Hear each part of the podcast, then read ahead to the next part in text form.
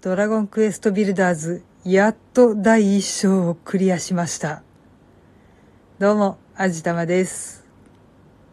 はい、もうまたしてもゲームの話なんですけれども、12月の1日から始めたドラゴンクエストビルダーズ、やっと第一章をクリアしました。一週間もかかったよ。私どんだけぬるいんだろう。まあ、ビルダーズ2の難易度がかなり低く設定されてたっていうのもあるんですけれども、このビルダーズはものすごく難易度高い気がしますね。まあ、人によるんでしょうけども、ええー、こんなののどこが難しいってっていう方が多分圧倒的なんだろうと思うんですけど、私にとってはなかなかハードル高かったです。何が辛いってやっぱりビルダーズ2から始めてしまったのが敗因でしたね。まあ、これ原作っていうか、まあ元ですよね。ロールプレイングゲームの方のドラゴンクエスト1、2をちゃんと踏襲してるからっていうのがあるんですけど、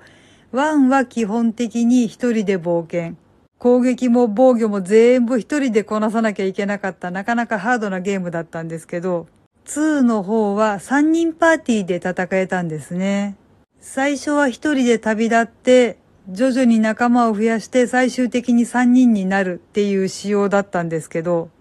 このビルダーズのシリーズも大体そんな感じです。今やっているビルダーズ1は戦いは一人です。拠点、まあ街に戻るとみんなが一緒にその拠点を襲ってくるモンスターと戦ってくれるんですけど、外に出るのは主人公一人。襲ってくるモンスターは一人で対処しないといけないんですよね。しかもモンスターたち集団で襲ってきますしね。もう基本逃げまくりですよ。その点でいくと2の方は仲間たくさんいましたね。なんならもう戦いは仲間たちに任せて、あとはよろしくとかって言ってられたっていう、ちょっとなんか別の意味でやばかったような気はするんですけれども、私にとってはとてもありがたいシステムでしたね。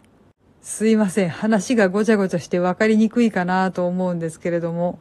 まあ、要は、このビルダーズ1、私にとってはなかなか難しいですっていうお話ですね。で、今、第2章に取っかかってるんですけど、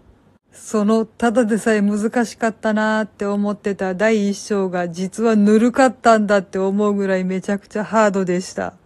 まあ、このビルダーズ1の仕様なんですけど、新しい章に進んでスタートすると、装備している武器とか防具とか、持ってる道具とかを全部没収されてしまった上に、前の章で一生懸命上げたヒットポイントが初期値に戻ってしまうんですよね。具体的に言うと、100ぐらいまで、命の木の実とかで一生懸命上げたヒットポイントが30ぐらいまで戻されてしまうんだったかな。